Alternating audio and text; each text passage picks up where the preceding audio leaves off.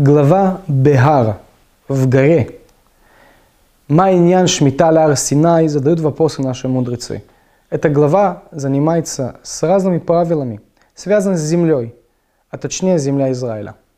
Несмотря на то, что мы получаем эту мудрость на горе Синай, в, в пустыне, и из-за этого мудрецы всегда задают вопрос, почему здесь, почему сейчас мы изучаем о том, что земля должна отдыхать каждые семь лет, Почему здесь именно мы изучаем, что даже когда ты продаешь свою землю, а, это не навсегда. Что в 50-й год и в Йовель, кстати, от Ювели есть юбилей, земля вернется к тому, кому она, принадлеж... была... кому она принадлежит изначально. То есть продажа, э, недвижимость, она не навсегда. Кроме как, если человек живет в городе – Тогда в тех времен город означал, что ты живешь, а, и вокруг тебя есть стена. И в таком месте, если ты продал свою землю, то есть это не земля, которую ты отрабатываешь, которую ты выращиваешь, а, ячмень или а, любые там, фрукты, овощи и так далее, это, это означает, что ты продал то по месте, где ты живешь, то место, в котором, в, том, в, которое в нем ты живешь, вот э, тогда есть шанс оставить эту землю а, в, в руках нового хозяина. Здесь есть очень интересная мысль. В этом мире у нас есть два статуса. В этом мире у каждого человека есть вид на жительство. Что я имею в виду? Это наше тело – как написано в Торе, «Мяфарбата велафар ташув» из праха земли ты вышел, и туда ты вернешься. Мы знаем, что Адам был сделан от праха земли. Так Тора нам рассказывает. Еще раз, я не захожу к вопросу о эволюции, и, конечно, само собой, что мы люди, мы рождаемся и так далее. Не об этом речь идет. Но мы точно знаем, что мы все возвращаемся туда после 120 лет, после того, что мы ушли из этого мира. Из этого это, наше тело есть вид жительство в этом физическом мире. Из этого у нас есть такая связь с этим физическим миром. Но также мы являемся пришельцы в этом мире. Это наша душа. Душа, которой у души есть такая жажда и вожделение к, к чему-то больше, больше, больше что-то духовное, какой-то зов души ко Всевышней. Может быть, мы не всегда это осознаем, но когда мы ищем искусство и красота, вдохновение, воодушевленность, покой, мы на самом деле ищем Творца. И душа из-за этого, она пришелец в этом мире. То есть ты находишься не, не, не на своем месте. Раби Иуда э, Леон Нашкенази Маниту всегда рассказывал так. Всевышний, после того, чтобы создал этот мир, и скрыл себя, то есть дал нам автономию в этом мире, сделал себя образно пришельцем в этом мире. То, что мудрецы Кабалы называют бесода цимцум, в секрет цимцума или сокращения. И с этого момента и дальше, для того, чтобы я мог приблизиться к, к Творцу, знать Творца, раскрыть присутствие Творца, мне надо быть подобным с Ним. И если Всевышний скрыл себя в таком образе, что является пришельцем в этом материальном физическом мире, если и я пришелец, я могу приблизиться ко Всевышнему.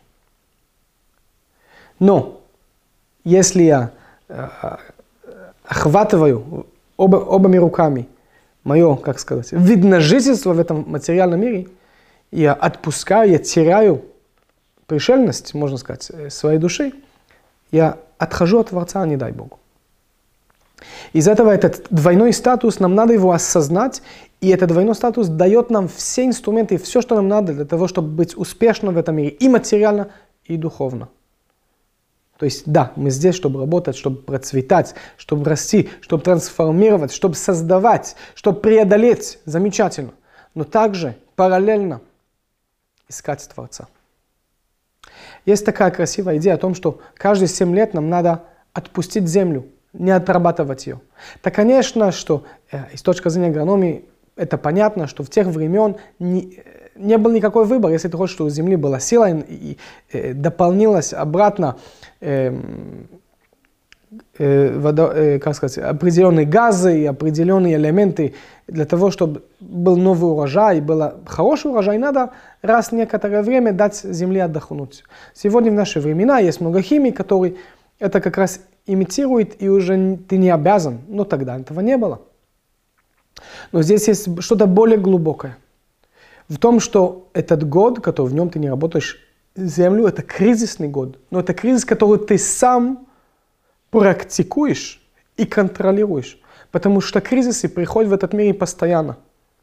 Каждые несколько лет какая-то эпидемия, какой-то удар, война. Это происходит, это цикл, он постоянный.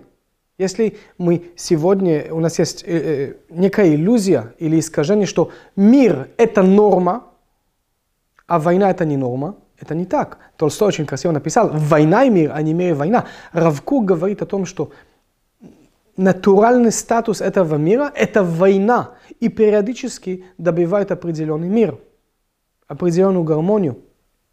Если я умею контролировать и включить намеренный кризис периодически, не только что я, умею себя готовить к нему, укрепить себя, но есть шанс, что я могу избегать, избегать э, разрушения большого кризиса. Если хотите это, можно привести пример интервалов в спорте. Что это интервал? Быстро бегаешь, останавливаешься. Быстро бегаешь, останавливаешься. Но с таким, это, это один из, из лучших э, способов укрепить себя и приготовить себя к долгий бег, э, к какой-то бой и так далее. Именно потому что создаешь кризис, но ты его контролируешь, ты останавливаешься, восстанавливаешься и идешь дальше. И тогда, когда настоящий кризис нападает, тогда я знаю, что делать. То же самое, как здесь. Если я, как сказать, одел розовые очки и отключаюсь от всего, все хорошо, я буду в проблеме. Но если я осознаю этот мир, то есть я здесь, да, есть вид на жительство, но я также пришелец. То есть я осознаю эти определенные кризисы, я их для себя делаю через спор, через того, что я встану чуть пораньше, пойду помолюсь, я останавливаю работу во время шаббат. Я выхожу из этого комфорта. Это есть то, что меня укрепит вместе с опознанием сознания Творца, быть по-настоящему успешной. И до кризиса, и во время кризиса, и восстановление после него. Шаббат шалом.